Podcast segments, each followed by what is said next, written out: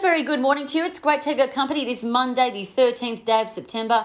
My name is Jessica Amir. I'm a senior market analyst with Bell Direct. Just a friendly reminder that amid COVID 19 restrictions, we're bringing you audio updates for the time being. Once restrictions ease, we'll be back in the studio. So thanks for staying with us. Well, the New South Wales Queensland bubble reopens and Australia has developed a better lithium battery. But now let's go to overseas markets. Well, the major US indices were lower on Friday and across the week. The Dow Jones and the S&P 500 fell 0.8 of a percent on Friday. The Nasdaq fell even further than that. Over the week, US stocks fell about 1.6% for several reasons. Firstly, investors are worried about the spread of the Delta variant, which is slowing the economic recovery and this is what's pushed commodities into a spin. Um, this is all despite vaccination mandates being announced by US President Biden. The second concern for investors is that inflation.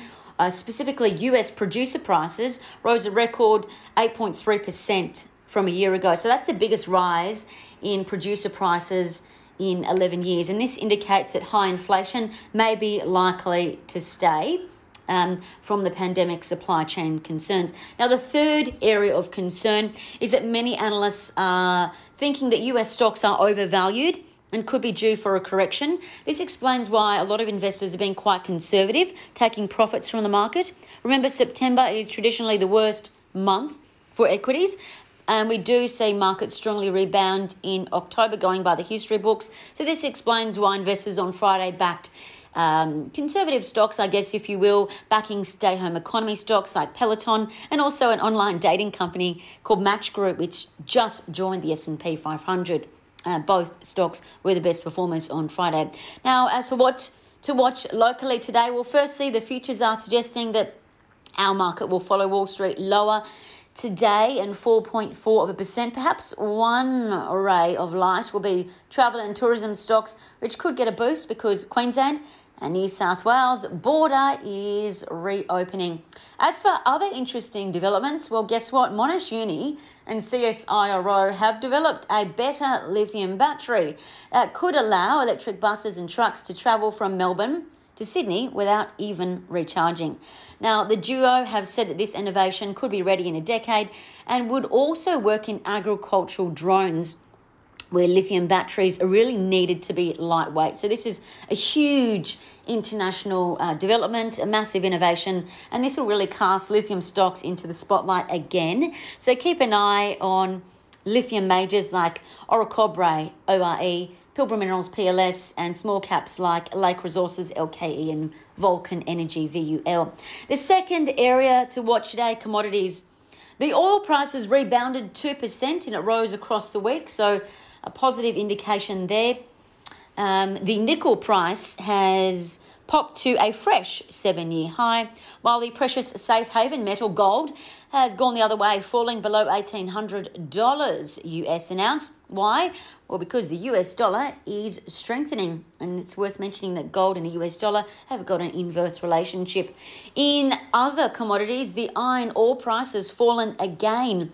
It's now at $133 US, getting pretty close to where some analysts think the iron ore price could bottom at $115 US before slowly rebounding.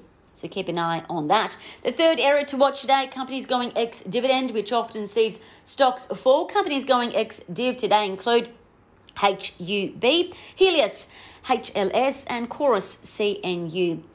As for economic news to watch, there's plenty to be across that could move markets this week. The big news items will be business confidence data out tomorrow, Tuesday, consumer confidence out on Wednesday, and employment data out on Thursday, with August data forecast to be weak. So all eyes will be on bank stocks, travel and tourism, uh, which could be hit if the data is weaker than expected. Inversely, if the data is better than expected, we could see a rally. As for trading ideas that could be worth a look, here's a couple. Bell Potter put out a banking note this morning reiterating buy ratings for the three big banks, calling out CBA, ANZ, NAB as a buy, while Westpac, WBC is a hold. Elsewhere, Bell Potter called out S2 Resources S2R is a ticker as a speculative buy stock with a 18 cent target, implying 84% share price growth in a year. Now, S2 Resources or SR2 is a junior gold explorer, and Bell Potter dubbed its recent drilling WA results is quite outstanding. As for other trading ideas that could be worth a look, bullish charting signals have been seen in the cybersecurity company called ArchTIS, AR9 is their ticker, Mach7 Technology, M7T is their ticker, and Viva Energy, VVA. And that's according to Trading Central. I'm Jessica Amir with Bell Direct. Stay safe. Happy trading.